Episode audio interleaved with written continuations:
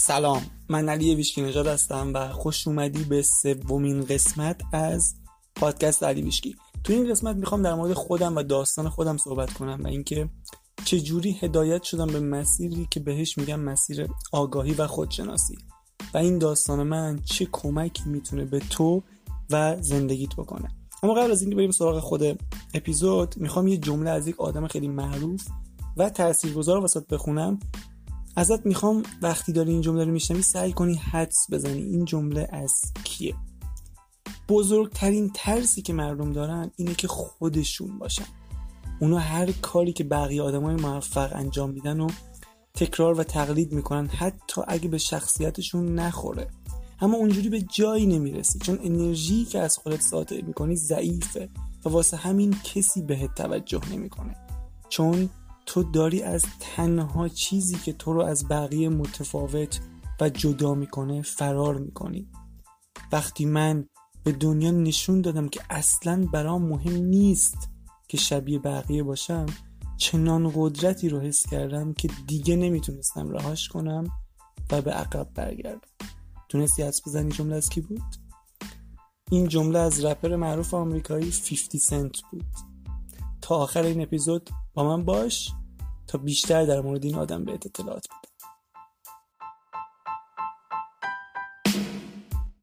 خب از اونجا که من خیلی کش دادن و مقدمه و اون چیزا رو دوست ندارم دوست می‌خوام زود بریم سر اصل مطلب و من بخشی از داستان خودم رو بگم. امیدوارم که کمک کنه بهت توی تصمیم گیری زندگیت و حالا این چیزهایی که خودم تجربه کردم و بگم مطمئنم. من خودم خیلی با داستان بقیه ارتباط می‌گرفتم. موقعی که دپرس بودم قشنگ یادمه که می‌رفتم این وبلاگ‌های خارجی رو میخوندم. داستان آدمایی که متحول شدن آدمایی که مثل من بودن حالشون خوب نبوده بعد تونسته بودن با چیزایی که یاد گرفته بودن زندگیشون رو تغییر بدن. خیلی برام هلام بخش بود.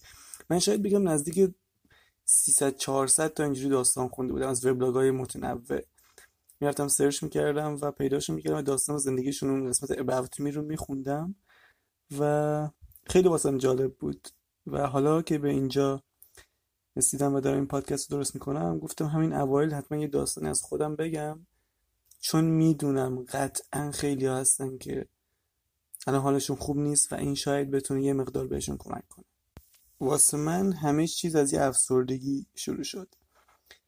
من آخرین نفری بودم که باید افسرده می‌شدم طبق گفته دوستم چون از بیرون من یادم همیشه خوشحال بودم همیشه شوخی می‌کردم کلی همیشه شاد بودم و خوی زندگی معمولی خوبم داشتم و یادم قشنگ روزی که من به دوستام می‌گفتم این قضیه رو که من دپرس شدم مثلا حالم زیاد خوب نیست. اصلا همه بلا اساس تعجب می‌کردن. گفتم بابا مگه میشه؟ تو هم اینجوری شدی مثلا. ولی آره منم شدم. حالا بعدا فهمیدم که این خودش داستان داشت و این بخشی از فرایند هدایت من بود که عمیقتر بیام توی این مسیر. و اینو قشنگ درک کردم که همیشه این نیست که وقتی اتفاق بد واسه هم میفته حالا من باورم اینه که همه چیز همیشه به نفع ما اتفاق میفته اصلا این نحوه کار کرده جهانه. فقط چون اون لحظه ما نمی‌بینیم اون لحظه اینقدر درد داریم یا اینقدر عصبانی و ناراحت هستیم حالا از دست یه کسی یا از دست خودمون یا حالا به خاطر اتفاقی که افتاده نمی‌تونیم ببینیم. اگر همین الان اگه خودت به زندگیت نگاه کنی هر اتفاقی که مثلا دو سال سه سال ده سال پیش واسه افتاده بود الان می‌بینی بهت کمک کرده. یعنی وقتی خیلی ازش میگذره وقتی می‌تونی با دید بیطرفانه نگاه کنی می‌بینی که اون اتفاق به نفعت بوده. و این افسردگی واسه منم اینجوری بود. باعث شد بیام توی این مسیر. مسیری که بهش علاقه دارم دوست دارم و خودم نمی‌دونستم که به این مسیر علاقه دارم. و هدف زندگی واقعا همینه. الان می‌فهمم این البته که ما اون کسی که واقعا هستیم و بشناسیم. ما وقتی به این دنیا میاییم همون به محض به دنیا آمدن فراموش می‌کنیم که از روح خدا در ما دمیده شده ما اومدیم دنیا چیکار بکنیم. و کل زندگی هدفش اینه که تو اینو دوباره یادآوری کنی به خودت و شروع کنی به خلق آگاهانه زندگیت. و حالا برگردیم سر داستان خودم. معمولا وقتی کسی افسردگی دچار افسردگی میشه علتش یه چیز بیرونیه. خیلی شکست عشقی می‌خورن یا یکی از عزیزانشون از دست میدن. کسی تو خانوادهشون فوت می‌کنه نمی‌دونم پولشون از دست میدن. این چیزا معمولا باعث افسردگی میشه. ولی واسه من هیچ کدوم از اینا نبود و خیلی جالبه که علتشو واقعا تا یک دو سال بعد خودم نمی‌دونستم که چرا افسرده شدم. از تازگی ها فهمیدم. یعنی هر چقدر درکم از نحوه کارکرد جهان بیشتر شد بعد فهمیدم که آها علت افسردگی چی بود.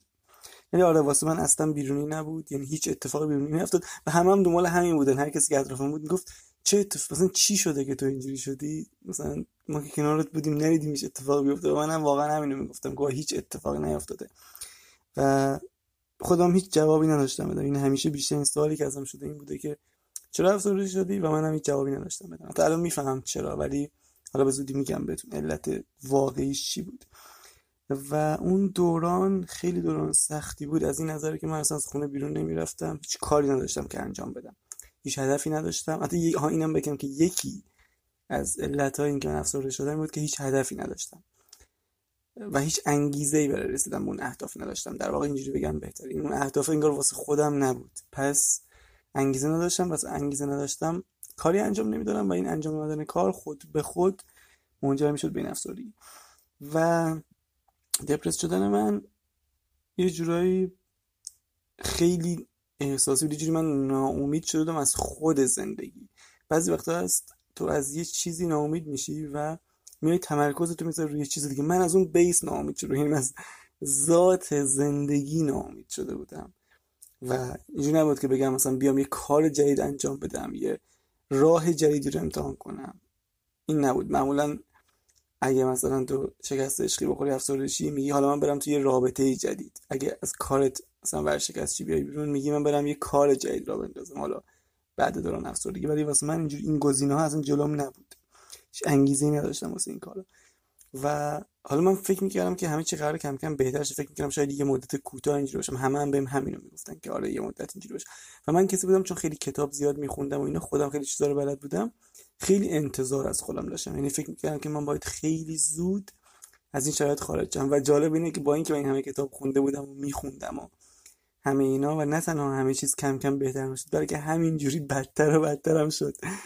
و بعد از این مدت من رسیدم به جایی که اصلا یادم روزی دو سه بار گریه می‌کردم. مثلا یه بار اسرا یه بار بعد از ظهر ساعت دو سه اینا گریه می‌کردم. یه بارم شب موقع خواب کلی گریه می‌کردم. و با خدا درگیر می‌شدم که با تو چه جور خدایی هستی. مثلا نمی‌بینی من دارم میمیرم. یه کاری انجام بده؟ و آره همش با خدا حرف می‌زدم. درگیر بودم و یادم کلی میم وشتم. یه دفتر داشتم. همین افکارمو میم وشتم توش. حالا فکرم دفتر رو داشته باشم. بعد همینجوری بدتر شد اوزامون تا اینکه یه سه ماهی گذشت. تا من باید دوباره برمیگشتم دانشگاه وقتی ارشد بودم. دوباره برمیگشتم دانشگاه وقتی برگشتم دانشگاه شروع کردم گفتم به دوستان هر کسی که میشناختم. گفتم مثلا این اتفاق اصلا پیش اومده افسرده شدم حال ندارم حالا من زندگی به هم می‌خوره اینها. و دیدم اونها هم حالا با هر کسی که حرف می‌زنم خیلی یواش من گفتن واقعا اینجوری شدی؟ ببین ما هم اینجوری شدیم. ما هم اینجوری میشیم. چیکار کردی؟ چیکار می‌کنی؟ اگه راه پیدا کردی به من بگو. و من با هر کسی که صحبت کردم دیدم همینو بهم میگه. حالا هر قیافه که داشت هر شهری که بود هر وضعیت مالی یا مثلا چیزی که داشت ولی خیلی عجیب واسم که همه اینو بهم می‌گفتن ولی همه میترسیدن در موردش حرف بزنن. حالا چون من اون موقع دیگه خیلی راحت می‌گفتم اونا هم دیگه ترسشون میریخت به من می‌گفتم ولی قشنگ حس می‌کردم که اینا میترسن در این مورد حرف بزنن. خیلی یواش بهم می‌گفتن. وقتی کسی نبود دور برشون بهم می‌گفتیم. پیش خودم گفتم پس این مشکل همه است. کسی در موردش حرف نمی‌زنه. من چون خودم از افسردگی خیلی به دور بودم و به قول دوستان آخرین نفری بودم که باید افسردگی می‌شدم. حالا که اینجوری شروع بودم دوستشم در موردش حرف بزنم ولی بقیه این کارو نمی‌کنه اینجوری انگار تابو بود. مثل انگار بگی افسردگی انگار شکست خوردی توی زندگی. یا مثلا انگار یه بازنده اگه در حرف بزنی. و این دید وجود داشت. و یادم یه روزایی خیلی خیلی دیگه خیلی ناامید می شدم و حتی به خودکشی هم فکر می‌کنم امیدوارم مامانم این قسمت رو نشنوه.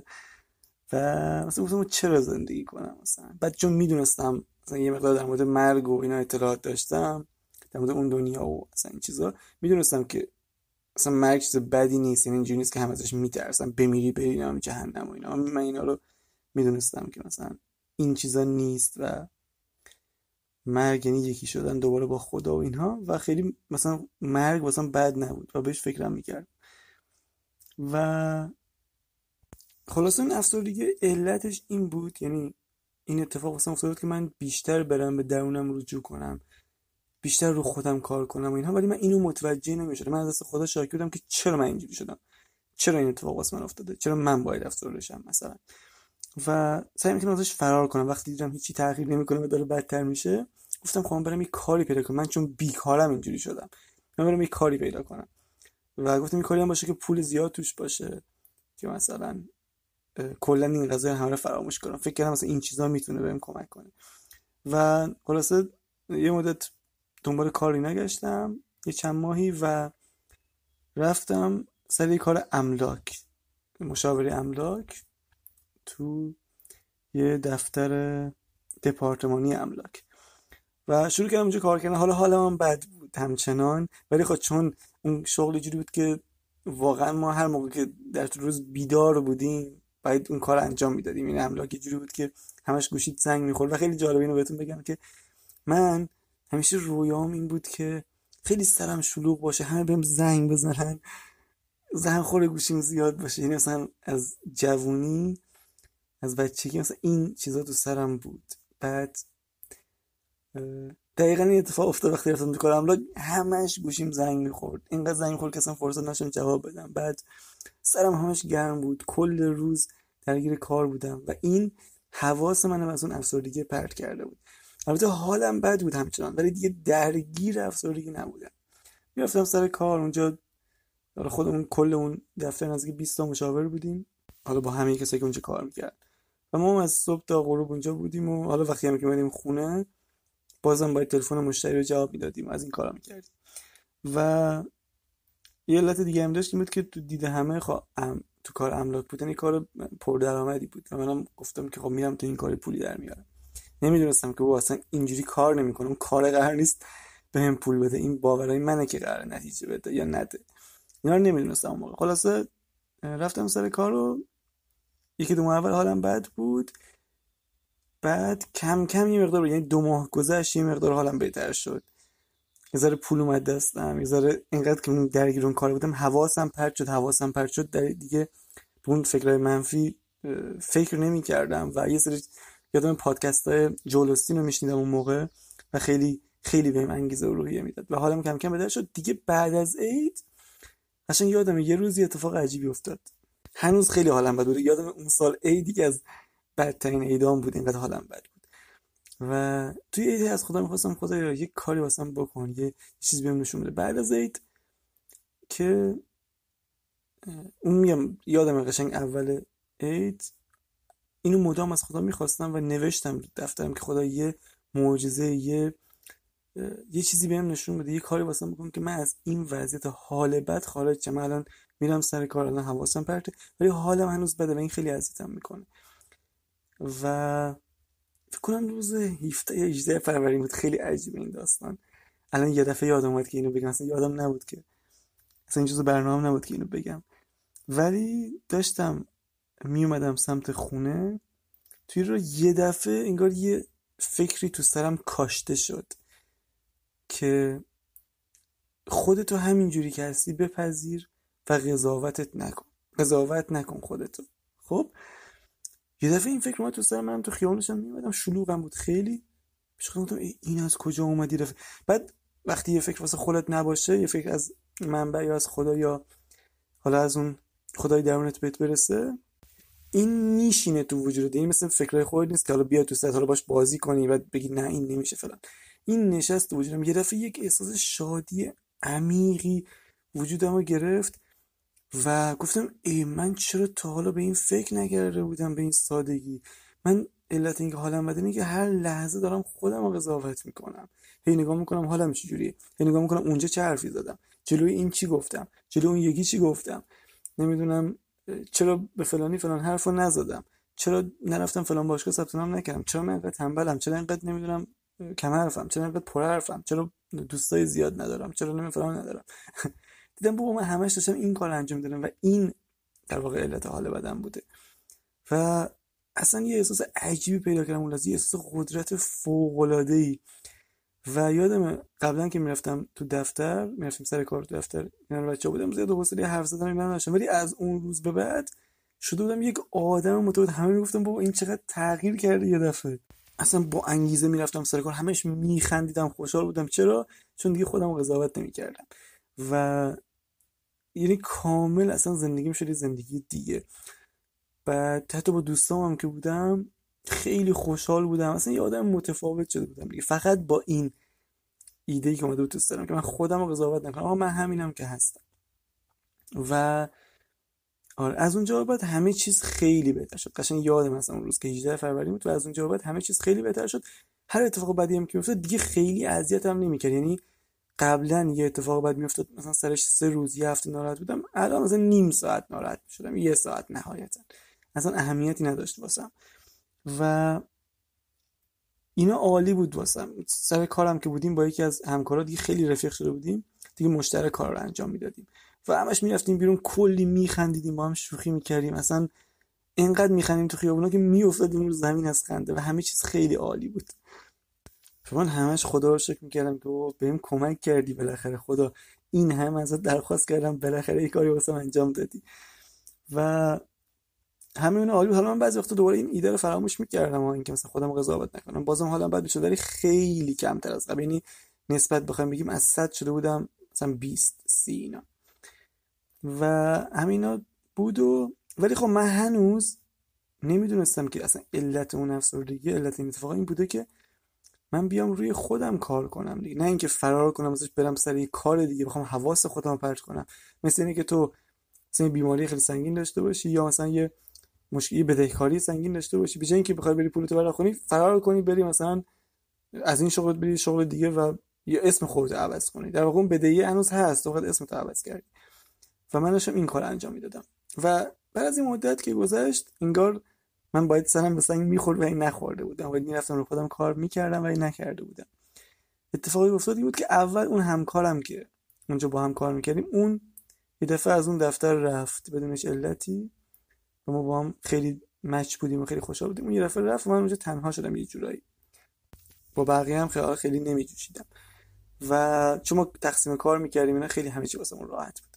اون رفت و من همچنان با اشتیاق کار می‌کردم. ولی دیگه همین جورایی بازار خراب شد و همین که ما خیلی وقتا معاملات تو انتها میرسوندیم و معاملات خیلی پرسودی بود. یعنی اون موقع شاید ما می‌تونستیم از یه دونه معامله نفری 5 میلیون پول در بیاریم. اینا رو کاملا به انتها میرسونیم بدون هیچ مشکلی هم هم راضی. یه دفعه بدون هیچ علتی به هم می‌خورد. یعنی بدون هیچ علت خاصی مثلا سر معامله نهایی همه چی به هم می‌خورد. و من خیلی واسم عجیب بود که چرا اتفاق واسم میفته و دیگه پولم همه تموم شده بود. هر چی پول داشتم دیگه اون موقع هم خیلی راحت خرج می‌کردم واسه خودم چون خوشحال بودم و اینا. ولی خب بیخیالم بودم گفتم پول می‌رسه بهم دیگه. ولی انگار خدای برنامه دیگه ای داشت. همینجور می‌رفتم سر کار و ما معاملات تو انتها میرسونیم دوباره نمیشه. اصلا یک دلیل عجیب غریبی تقریبا میشم می‌تونم بهت بگم که بدون دلیل معاملات به هم می‌خوره و من هنوز نمیفهمیدم که اینا یه بخشی از یه پلن بزرگتره.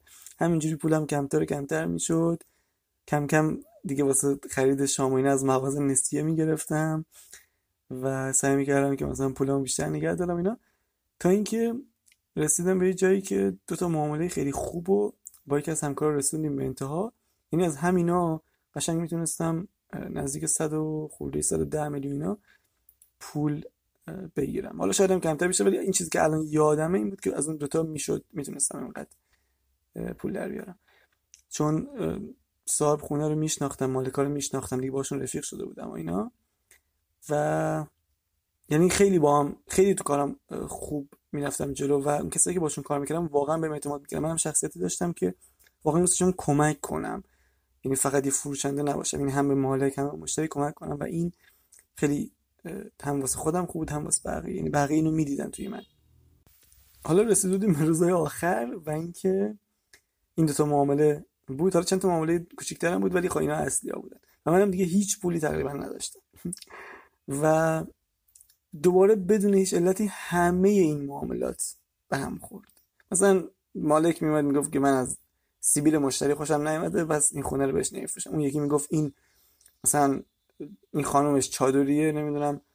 من به مذهبی ها نمی‌دونم خونه نمیفروشم. اون یکی می‌گفت نه من این بی خدا من با بی خدا ها معامله نمی‌کنم. یه دلایل مثلا اینجوری. و یکی می‌گفت نمی‌دونم مادرم گفته روز چهارشنبه معامله نکن. بعد چهارشنبه نمیومد پنجشنبه رفیق از فامیلش فوت می‌کرد کلا می‌رفت به کار بعد خلاصه همه این چیزها رو من دیدم و ولی دیگه به جای رسیدم که دیدم با این اصلا منطقی نیست این اتفاق داره واسم میفته و تصمیم گرفتم از املاک بیام بیرون. در واقع تصمیم که نگرفتم مجبور شدم. یعنی روزی که من از املاک اومدم بیرون روزی بود که حد کلا فکر 100 تا تک تومن تو جیبم بود. نتونستم ماشین بگیرم بیام خونه. یک مسیر خیلی طولانی رو یک ساعت خورده پیاده اومدم تا برسم خونه. در واقع بدون هیچ پولی. و فقط نون داشتم تو یخچال و همونو به عنوان شام خوردم و خیلی هم ناراحت بودم. کلی گریه کردم تو راه اینها و برگشتم خونه پیش به مادرم. ورشکسته کامل. از شغلی که همه میرن توش پول در میارن. من با ورش یعنی جوری ورشکست بودم که میگم بهت یعنی هیچ پولی نداشتم. اینجوری نبود که بگم مثلا هزار تومن اینجا بوده و نه تنها هیچ پولی نداشتم بلکه کلی هم به مغازه ها و مغازه اطراف و من به دوستام و اینا خیلی ها بدهکار بودیم. مثلا اس ام اس واسم میومد که مثلا علی پول ما رو بده یا مثلا فلان اینا. و من همه اینا رو گذاشتم اینجا و رفتم خونه پیش پدر مادرم که دیگه چون هیچ پولی نداشتم اونجا زندگی کنم. و دو ماه بعدی رو من بدون اینکه هزار تومن داشته باشم بدون اینکه مثلا از خونه برم بیرون. همونجا تو خونه ویلایمون بودم و روزا می‌رفتم تو حیات کنار درخت‌ها اینا مینشستم کتاب میخوندم. ولی خب یه آرامش عجیبی داشتم. با اینکه اتفاق افتاده بود ولی می‌دونستم یه چیز بزرگتری قرار اتفاق بیفته. یعنی این ایمانه رو داشتم. یه تا یه هفته دو هفته این خیلی جالبه. تا یکی دو هفته بعد از این قضیه هی بچه ها زملاک بهم زنگ می‌زنن که علی نمی‌خوای برگردی نمی‌خوای بیای فلان اینا. من وسوسه می‌شدم. دوباره دنبال می‌دونم که از یه راهی یه پولی دستم بیاد. یه پولی از اینکه قرض بگم دوباره برگردم سر کار املاک و هی جلوی خودم می‌گرفتم. یعنی دیوانه وار من بین این دوتا مونده بودم. هی می‌گفتم برگردم برنگردم. روزا ساعت ها قدم می‌زدم فکر می‌کردم هی اونا مشتری ها هنوز بهم زنگ می‌زدن. مالکا بهم زنگ می‌زدن بچه ها همکارا بهم زنگ می‌زدن. و من سعی می‌کردم مثلا از راه دور بعد جالبه یه خونه داشتم من که می‌خواستم بفروشم یکی از بچه ها مشتری داشت. بهم زنگ زد گفت علی مثلا من مشتری دارم این خونه رو اوکی کن من برم بازدید کنم.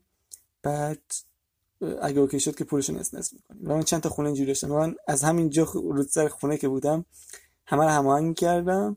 بچه‌ها می‌رفتم بازدید. بعد خوشحال بودم یه امیدوار بودم که اینا قرارداد ببندن اون پولی بیاد من دوباره برگردم سر کار. و پیش خودم از این طرف گفتم بابا این نمیشه واسه تو. اگه می‌خواست بشه همونا می‌شد. واقعا هم نمی‌شد. بچه‌ها می‌برن تا انتها میرسوندن بازم به نتیجه نمی‌رسید. من فهمیدم که تا دو هفته میگم پیگیر بودم که برگردم.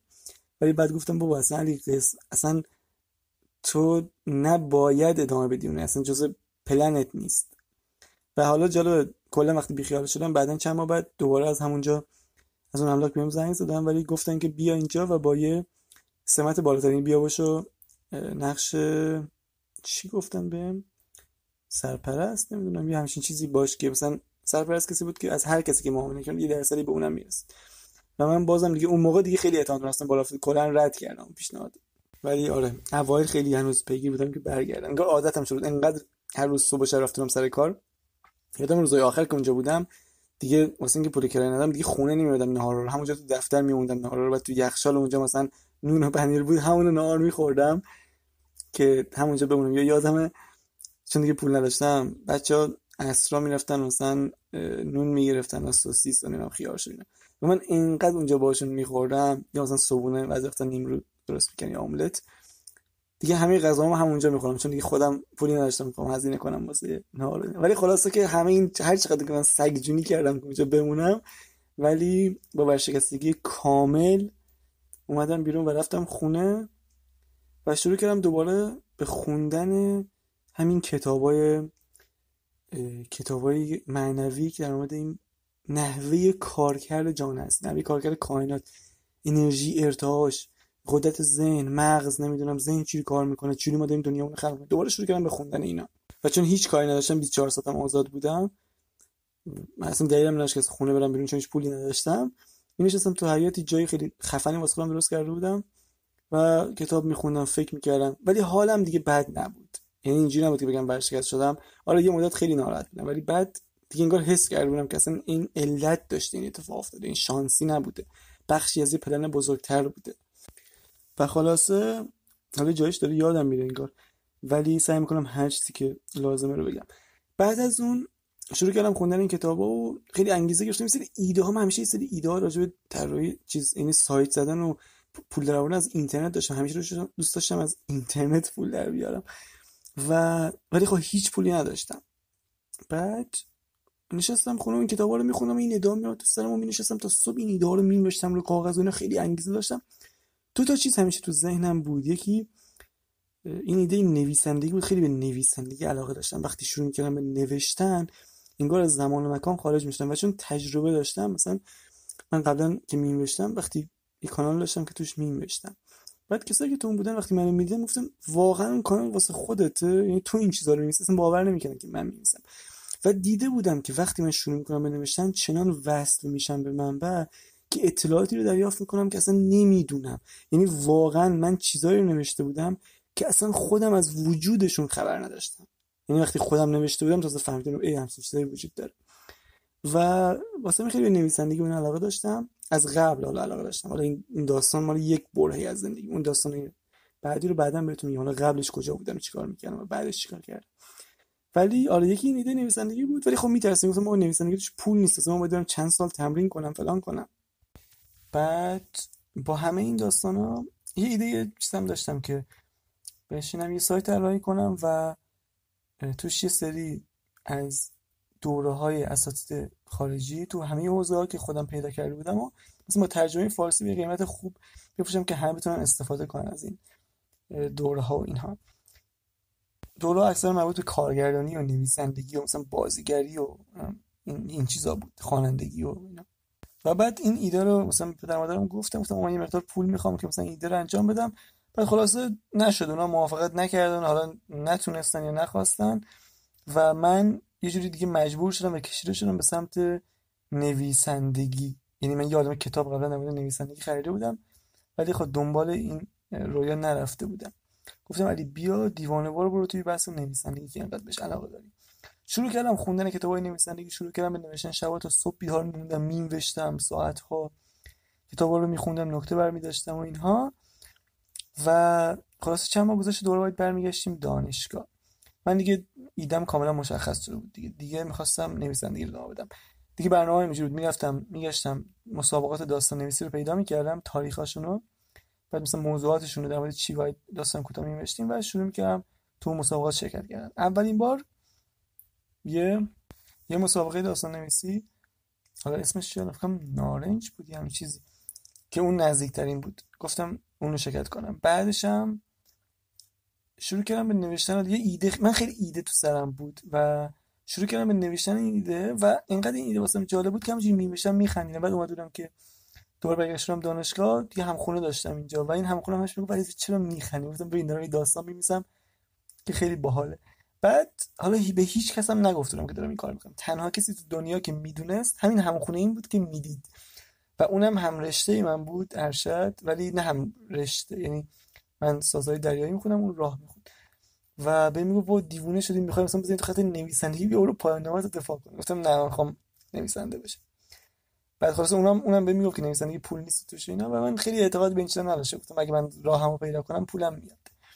و خلاصه شروع کردم به نوشتن داستان و یادم قشنگ که مهلت داستان توی تاریخ خاص ساعت 12 شب تموم شد. به من ساعت 11 و نمی‌دونم 48 دقیقه هنوز داشتم edit می‌کردم داستانمو. داشتم از دست نویس تبدیلش می‌کردم به تایپی که بتونم بفرستم واسه شد و خلاصه سر ساعت 12 فرستادم و اولین بار تو زندگیم توی مسابقه داستان نویسی شرکت کردم و اولین داستانمو نوشتم. بعد از یه مدت دیگه رفتم تو این پیجش ببینم چیا گفتن. اینا دیدم بابا 1800 تا داستان فرستاده شده از 1200 نفر آدم که حالا شاید تعدادشون بیشتر بود نمی‌دونم. ولی این این چیزا تو ذهنم. و از چندین کشور تو مسابقه شرکت کردم و رفتم یادم رفتم تو پیجش دیدم با ملت کامنت گذاشتن ما از این تکنیک استفاده کردیم داستان نوشتیم. از اون تکنیک استفاده کردیم داستان نوشتیم. نمی‌دونم این شخصیت اینجوری کلی مطالب خیلی پیشرفته داستان نویسی و حتی داستان نویسی خفن هم توش اونایی که کتاب نوشته بودن فکر کنم تو شرکت کرده بودن. و من گفتم بابا این چیه اینا همه خفنن. من اصلا این چیزا حالیم نبوده که. تکنیک چیه؟ من فقط یه ایده تو ذهنم بود همون نوشتم. و خلاصه که ناامید شدم و ولی همون موقع جالب بود دانشگاه ما یه کلاس داستان نویسی برگزار کردن و من اونم شرکت کردم. و شرایطش این بود که باید قبل از اینکه وارد کلاس بشیم یه نمونه کار میفرستادیم که استاد ببینه بخونه. و روز اولی که رفتیم توی کلاس استاد ما یه خانومی بود و ایشون جلسه اول گفت آره شما همه داستاناتون واسه فرستادین فکر کنم 11 نفر بودیم. ولی اینایی که شما فرستادین هیچ داستان نیست. و شما بیشتر حالا دل نوشته و متن ادبی اونا فرستادیم غیر از یه نفر که داستان دشت یعقوب نوشته بود اون واقعا داستان بود. و گفت دشت یعقوب کی نوشته بود؟ من. گفتم من گفت آفرین اون واقعا داستانه خوب خیلی خوشحال شدم اونجا در پوست خودم نمیگنجیدم و پشتک می‌زدم و اینا. بعد حالا نکته جالبش اینه که چند ماه بعد نتایج اون مسابقه اومد و من جز 15 داستان برگزیده شد داستانم که قرار بود تو کتاب اونجا چاپ شه. و اون یکی از بهترین روزهای زندگی بود وقتی دیدم که من جزء اسممو توی اون برگزیده های اون مسابقه دیدم چون داورای خیلی مطرحی اون مسابقه رو بررسی کرده بودن. و این خیلی حس خوبی واسه این باور رو بهم داد که من می‌تونم واقعا هر کاری که دوست دارم انجام بدم. چون یه دوره اون دوری که افسردگی شدم فکر می‌کردم که من توانایی انجام هیچ کاری رو ندارم. مثلا هیچ استعدادی ندارم. هیچ خیلی عجیبه وقتی آدم دپرس میشه وقتی حالش خیلی بده. اصلا یه سری فکرهای مسخره و دیوانواری میاد تو سرش که اصلا درست نیست ولی چون انقدر حالت بده اونا رو باور می‌کنی. و من در شگفت مونده بودم که ما چقدر توانایی خودمون رو دست کم می‌گیریم. و اون اتفاق باعث شد که من حتی فراتر از داستان نویسی و اینها برم. یعنی بگم که بابا مثلا من تو می‌تونم برم سمت چیزایی که واقعا بیشتر از علاقه دارم. یعنی از این قدرت نوشتم تو چیزای دیگه استفاده کنم. و بعد کاری که انجام دادم این بود که اومدم یه سایت زدم و یه سایت رایگان با وردپرس رو انداختم. نزدیک فکرم کمتر از سر هزار تومن خرج کرده بودم و همین چیزایی که بلد بودم و اونجا می‌نوشتم مثلا چیزایی که یاد گرفته بودم. اینکه روزمون رو چجوری شروع کنیم اینکه چه عادتهای فوق العاده داشته باشیم که بهمون کمک کنه توی نویسندگی چیا بهمون کمک می‌کنه چه روتین صبحگاهی داشته باشیم. و اینا رو در قالب مثلا چه فیلم های خوبی ببینیم چه سریال های خوبی ببینیم. و اینا رو خیلی با زبان تنز طولانی می‌نوشتم به صورت مقاله می‌ذاشتم تو اون سایت. و خیلی همه چی واسم عالی شده بود. خیلی خیلی خوشحال‌تر از قبل بودم. اصلا کلا از دیگه فراموش کرده بودم. اما بازم همه اینا من روی اون کار کردن روی خودم نیاورد یعنی من چرا یه سری کارا رو انجام می‌دادم روتین صبحگاهی داشتم خیلی حواسم بود به زندگی و اینا به افکارم و اینا. بعد از این مدت یه اتفاقی افتاد و من وارد رابطه شدم با یه دختر خانومی و از اونجا بعد همه چیز تغییر کرد. من دوباره وارد حاشیه شدم و دیگه کم کم عادتامو گذاشتم کنار. نویسندگی یه ذره کم رنگ شد. نمی‌نوشتم هنوز ولی دیگه تمرکز نداشتم. بعد و من آدمی بودم که همیشه از چیزای خال زنکی و از این حاشیه‌های علیکی خیلی دور بودم. ولی چون اون موقع همینجوری ارتعاشم داشت میاد پایینتر همینجوری که این رابطه می‌رفت جلو منم یه جوری از اون کاری که قبلا انجام می‌دادم فاصله می‌گرفتم. دوباره یه ذره احساسم بد شده بود. دوباره داشتم میافتادم تو اون دور باطل قبلی. و این خودش باعث شد که من وارد سری حواشی همون چیزای خال زنکی بشم که اصلا خیلی خیلی بد بود واسم و خیلی ازش میترسیدم. دقیقا از چیزی که میترسیدم سرم اومد. و این حالا من تونستم اون مسئله رو با من تو حل مسئله خیلی قویم و تونستم اون مشکل رو حل کنم. ولی همون موقع می‌دونستم که تو اینو با قدرت با کنترل کردن حل کردی نه با ارتعاشت و چیزی که با کنترل کردن حل بشه دوباره برمیگرده. یعنی موقع تو ذهنم بود که آقا تو این دوباره برمیگرده این اتفاقی واسه افتاده در یک قالب دیگه ای ولی تو همین فرمت برمیگرده بهت با همین استایل و اینا. فقط شاید قیافش عوض شه. فهمیدم که من باید بالاخره یه جایی رو خودم دوباره کار کنم دوباره برگردم به مسیر اصلی. ولی خب این چند ماه طول کشید که تا من واقعا به این باور برسم. و اون موقع عید اومد من همیشه عید خیلی واسه مهمه روی برنامه‌ریزی دوباره و اینا. و من خیلی اوزام بد بود. خیلی احساسم بد بود. خیلی یه جوری انگار زندگیم کامل. اگه زندگی رو مثل یه مثلا یه نخی در نظر بگیر که بهت وصل مثلا چند تا نخ یا تنابه جنبه های مختلف زندگی مثلا روابط نمی‌دونم دوستان یا پول نمی‌دونم شغل نمی‌دونم سلامتی روابط اجتماعی حالا تفریح هر چیز اینا رو فرض کن مثلا تناب جداگونه بهت وسته من انگار همه این تنابه شلوول و پخشافلا بود اون موقع تو زندگی. یعنی هیچ کنترلی رو هیچ کدومشون نداشتم. و بازم افتادم تو همون سیستمی که از بیرون مثلا خیلی زندگیم خوب بود ولی از درون خیلی احساس بدی داشتم. دیگه از شروع سال 99 حالا بازم میگم بازم فهمیدم که هر کدوم از این اتفاق میفته واسه اینه که منو ببره واسه همون بحث اصلی. خدا میگه بابا علی تو برو رو بحث اصلی کار کن. اینا همه حاشیه است. اینا باشه تو زندگیت خوبه. اینا رو انجام بدی. اینا رو داشته باشی خوبه. ولی حداقل برو رو بحث اصلی. اونو انجام بده. بذار اینا خودش همه واسه اوکیش و دیگه شروع 99 خیلی آدم بعد دوباره نشستم. دوباره قرارات با خدا واسه گفتم خدا من می‌خوام این دفعه دیگه به صورت جدی برگردم و برم ته تو اون کسی که واقعا هستم. اینکه جهان چجوری کار می‌کنه. که من چجوری می‌تونم زندگیمو خلق کنم و اینها رو آگاهانه رو تا تهش برم این دفعه. لطفا کمکم کن. اینو نوشتم و قشنگ یک فروردین بود و حالا جلو دو سه فروردین دوباره سی از اون اتفاقات حاشیه واسه افتاد که حالا ما خیلی بد کرد. و من خیلی ناامید شدم. خدا این چه داستانی من دوباره تصمیم گرفتم ولی این اتفاق واسه افتاد. ولی گفتم اشکال نداره. سعی می‌کردم که رو خودم کار کنم شوک گذاری کنم احساسمو بهتر کنم حواسم باشه به ارتعاشم. بعد کم کم یه مقدار بهتر شدم. دوباره سری اتفاقات بعد واسه افتاد ولی این دفعه دیگه خیلی روم اثر نداشت خیلی قوی تر شده بودم گذشتم همینجوری ذره ذره رو خودم کار می‌کردم ولی احساسم هنوز بد بود. یعنی هنوز تو دنیای بیرونم هیچ تغییر ایجاد نشده بود. رسیدیم به پایان فروردین همینجوری گذشت و وسط های اردیبهشت. یا نه وسط های فکرم اردیبهشت فروردین. وسط های فروردین بود. یعنی فکرم 20 فروردین اینا. که یکی از دوستام که مثلا من فکرم 5 6 سال بود ازش خبری نداشتم از رفقای کارشناسیم یه دفعه بهم زنگ زد و چندی بار کلی صحبت کردیم. نه یه پیشنهادی بهم داد. گفت علی مثلا یه کاری هست یه شغلی هست که من اینجا کار می‌کنم و الان دارن می‌خوان دوباره آموزش بدن نیرو بگیرن. بیا من تو رو می‌خوام بیارم اینجا کنار هم باشیم. حقوقش خیلی خوبه همه چیز خیلی خوبه. همه چیز هم همه چیز هم OK می‌کنن و خیلی شغل عالیه. به خاطر شماره اون مهندسی که اون یه شرکت مثل اینکه حالا تولید نمی‌دونم چی وسایل برقی بود و اینا که بین‌المللی هم بود و اینها. رفتم سایتش نگاه کردم اینا بعد شماره مهندسی رو از اونجا گفت که این مسئول اینجا سپیس زنگ بزنم زنگ زدم با مهندس. خیلی آدم شریفی به نظر می رسید و کلی صحبت کردیم. تواناییامو پرسید. وقتی فهمید چه توانایی دارم گفت تو خیلی خوب می‌تونی اینجا جا بیفتی می‌تونی تو تو بخش بین بین الملل ما باشی و خلاصه که آره بیا اینجا و آموزش ببین و ببینیم چی میشه. خیلی خوشحال شدم گفتم این حتما کار خداست که من وقتی تصمیم گرفتم ارتعاشم زندگیمو تغییر بدم این اتفاق واسم افتاد چون من چند سال بود که از این رفیقم خبر نداشتم و اینها. خلاص همه این چیزا باشد که ما روز دو اردیبهشت جمع کنیم بریم تهران که اونجا بریم یه مدت آموزش ببینیم که بعدش بریم سر کار اون کار جدید. اما بازم خدای برنامه دیگه ای واسم داشت.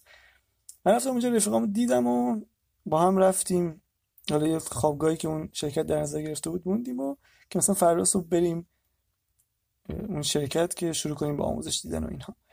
فردا صبح که پاشدیم لباس پوشیدیم اومدیم بیرون داشتیم می‌رفتیم سمت اون شرکت یه وسط را به این رفیقم زنگ زدن. همون مهندسی که حالا قرار بود با باشه قبلا صحبت کردم به این رفیقم گفت شما نیاین دیگه. تو دوران کرونا بود همین اردیبهشت 99 اینجا چند نفر از گروه, گروه هایی که قبل از شما اومدن تست ازشون گرفته. چرا که دو نفرشون کرونا داشتن مثلا این فعلا لغو شده و این دو هفته دیگه برگزار میشه. یعنی شما برین دو هفته دیگه بیاین ما به همتون زنگ می‌زنیم خلاص ما از همونجا برگشتیم. و قشنگ یادم توی راه که داشتم برمیگشتم حالا یه چند ساعتی تو اتوبوس بودم. خیلی به این موضوع فکر می اتفاقاتی واسه افتادی سری چیزایی دیدم شنیدم و اینها. خیلی تو فکر رو رفتم که چرا بعضیا زندگیشون انقدر خوبه؟ همه چی دارن ولی مثلا من الان این وضعمه. مثلا وضعم زیاد خوب نیست. حس خوبی ندارم و اینا. با این حالا تصمیم گرفتم زندگی رو عوض کنم ولی خیلی تو دنیای بیرونم با اینکه یک ماه گذشته بود تغییر ایجاد نشده بود. و کل اون چند ساعتی که تو راه بودم خیلی ناراحت بودم تو فکر بودم همینجوری تو راه آهنگ گوش می‌دادم و فکر می‌کردم. و همون تو اتوبوس دوباره تصمیمم جدیدتر شد. گفتم علی این دفعه با قدرت بیشتری ادامه بده. درست یه ماه گذشته خیلی نتیجه ندیدی. ولی دیوانه وار تلاش کن دوباره دیوانه وار کتابا رو بخون دوباره بهشون عمل کن صبح زودتر پاشو و این کار رو انجام بده. خلاصه وقتی برگشتیم آره من یه انرژی خیلی بیشتری داشتم. دوباره شروع کردم کار کردن روی خودم. و یه هفته که گذشت من شروع کردم زنگ زدم به این چند تا رفیقم که اونجا دیده بودیم که آقا این قضیه چی ما قرار دو هفته دیگه برگردیم یا نه؟ کی قرار برگردیم و اینها؟ هر چیز زنگ می‌زدم به اینا جواب نمی‌دادن. هر چقدر اس ام اس می‌دادم اینا جواب نمی‌دادن. هر کسی از رفیقای مشترکی میشناختم پیام دادم زنگ زدم گفتم آقا شما از خبر ندارین. این جواب تلفنمون نمیده و اینها. خلاص نه اونم گفتن ما هم خبر نداریم و خلاص من هر روز زنگ می‌زدم دیگه هر چقدر که به اون سررسید دو هفته نزدیکتر می‌شدیم من دیگه روزی ده بار به اینا زنگ می‌زدم. اینا اصلا جواب نمی‌دادن. یا گوشیشون خاموش بود. خلاصه مهلت دو هفته اومد و رد شد و هیچ کسی بهم زنگ نزد و هیچ خبری از هیچ کس نشد. و من تا یک ماه هنوز به اینا زنگ می‌زدم ولی بازم حتی پیام می‌دادم بهشون. ولی هیچ اصلا هیچ هیچ خبری ازشون نشد. و من یه دفعه این تو زنم که اصلا شاید اون قضیه یه علت دیگه داشت. من باید می‌رفتم اون سفر رو که تو اون راه برگشت به این چیزا فکر کنم و با انگیزه بیشتر این راه ادامه چون من یه ذره خسته شده بودم یه ذره ناامید شده بودم تغییر نمی‌دیدم تو دنیای بیرونم. بعد از فقط یک ماه می‌خوام بگم شما اینجوری نشین زود ناامید نشین. و یه تصمیم اومد تو زنم گفتم بابا من اصلا دیگه اگه اینا بهم زنگم بزنن تو بیا این چه کار کنم من نمیرم. من میام کل تمرکزم می‌ذارم روی این موضوع. چرا بخوام برم یه جای دیگه کار کنم؟ یا مثلا واسه پولش برم واسه نفر دیگه کار کنم؟ من میام کل تمرکزم می‌ذارم روی همین موضوعی که دارم یاد می‌گیرم روی کار کردن روی خودم. هر چی که پیش اومد به نفعم حتما. و خدا رو شکر کردم که اتفاق پیش اومده و شروع کردم بیشتر کار کردن روی خودم. با انگیزه بیشتر بیشتر کتاب می‌خونم. دفترچه خریدم همه چی رو مینوشتم. و جملات تأکیدی کارام و روتینای صبحگاهیمو کامل انجام می‌دادم و یه تصمیم دیگه هم گرفتم این وسط. ولی این اپیزود خیلی طولانی شده و می‌خوام دو قسمتیش کنم. قسمت بعد ادامه داستان رو بگم. و حالا که به آخر این اپیزود رسیدیم. من آخر هر قسمت یه کتاب خفن معرفی می‌کنم. و این دفعه کتابی که می‌خوام معرفی کنم مربوط به همون جمله ای که اول اپیزود چندی از 50 سنت. این کتابی که می‌خوام معرفی کنم فوق العاده است. از این نظر که دو تا آدمی توش دخیلن که واقعا استورن نویسنده کتاب رابرت گرینه. رابرت گرین کسیه که کتاب 48 قانون قدرت نوشته. که بسیار کتاب معروفی حتما بخونش. و کلی کتاب خفن دیگه داره و تو آمریکا خیلی معروفه به عنوان یک نویسنده خیلی پرفروش که چندین کتاب برتر نیویورک تایمز داره. و اما کسی که در موردش این کتاب نوشته.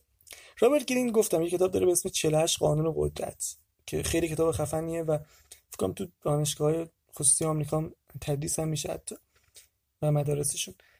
و رابرت گرین 50 سنت رو می‌بینه همون کسی که جمله اول این اپیزود ازش خوندم رپر معروف آمریکایی. و خیلی تحت تاثیر موفقیت 50 سنت اصلا رفتار 50 سنت قرار می‌گیره. و یه مدت میره باهاش میمونه و این کتاب رو میمیسه کتابی که امروز می‌خوام بهت معرفی کنم. اسمش از قانون پنجاهم که ترکیبی از اسم 50 50 سنت و خود اون 48 قانون قدرت که این ادامهش داده کرده قانون پنجم. و میاد زندگی 50 سنت رو از اون حالا فقر و بدبختی که توش بوده تا رسیدن به این درجه از شهرت و قدرت و ثروت بررسی می‌کنه و یه قانونی از توش در میاره به اسم قانون پنجم که اگه این مردم حالا هر کسی که این کتاب می‌کنه این قانون رو رعایت کنه می‌تونه مثل 50 اینجوری زندگیشو متحول کنه. و این کتاب خیلی کتاب خفنیه.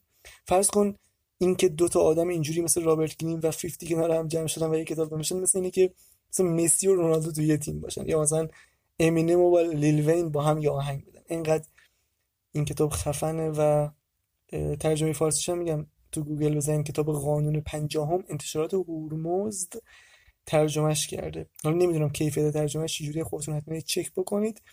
ولی این کتاب فوق العاده است مثل همه کتابای رابرت گرین. بازم ممنونم ازت که تا آخرین اپیزود با همراه بودی. تو قسمت بعد ادامه داستان زندگی منو می‌تونی بشنوی.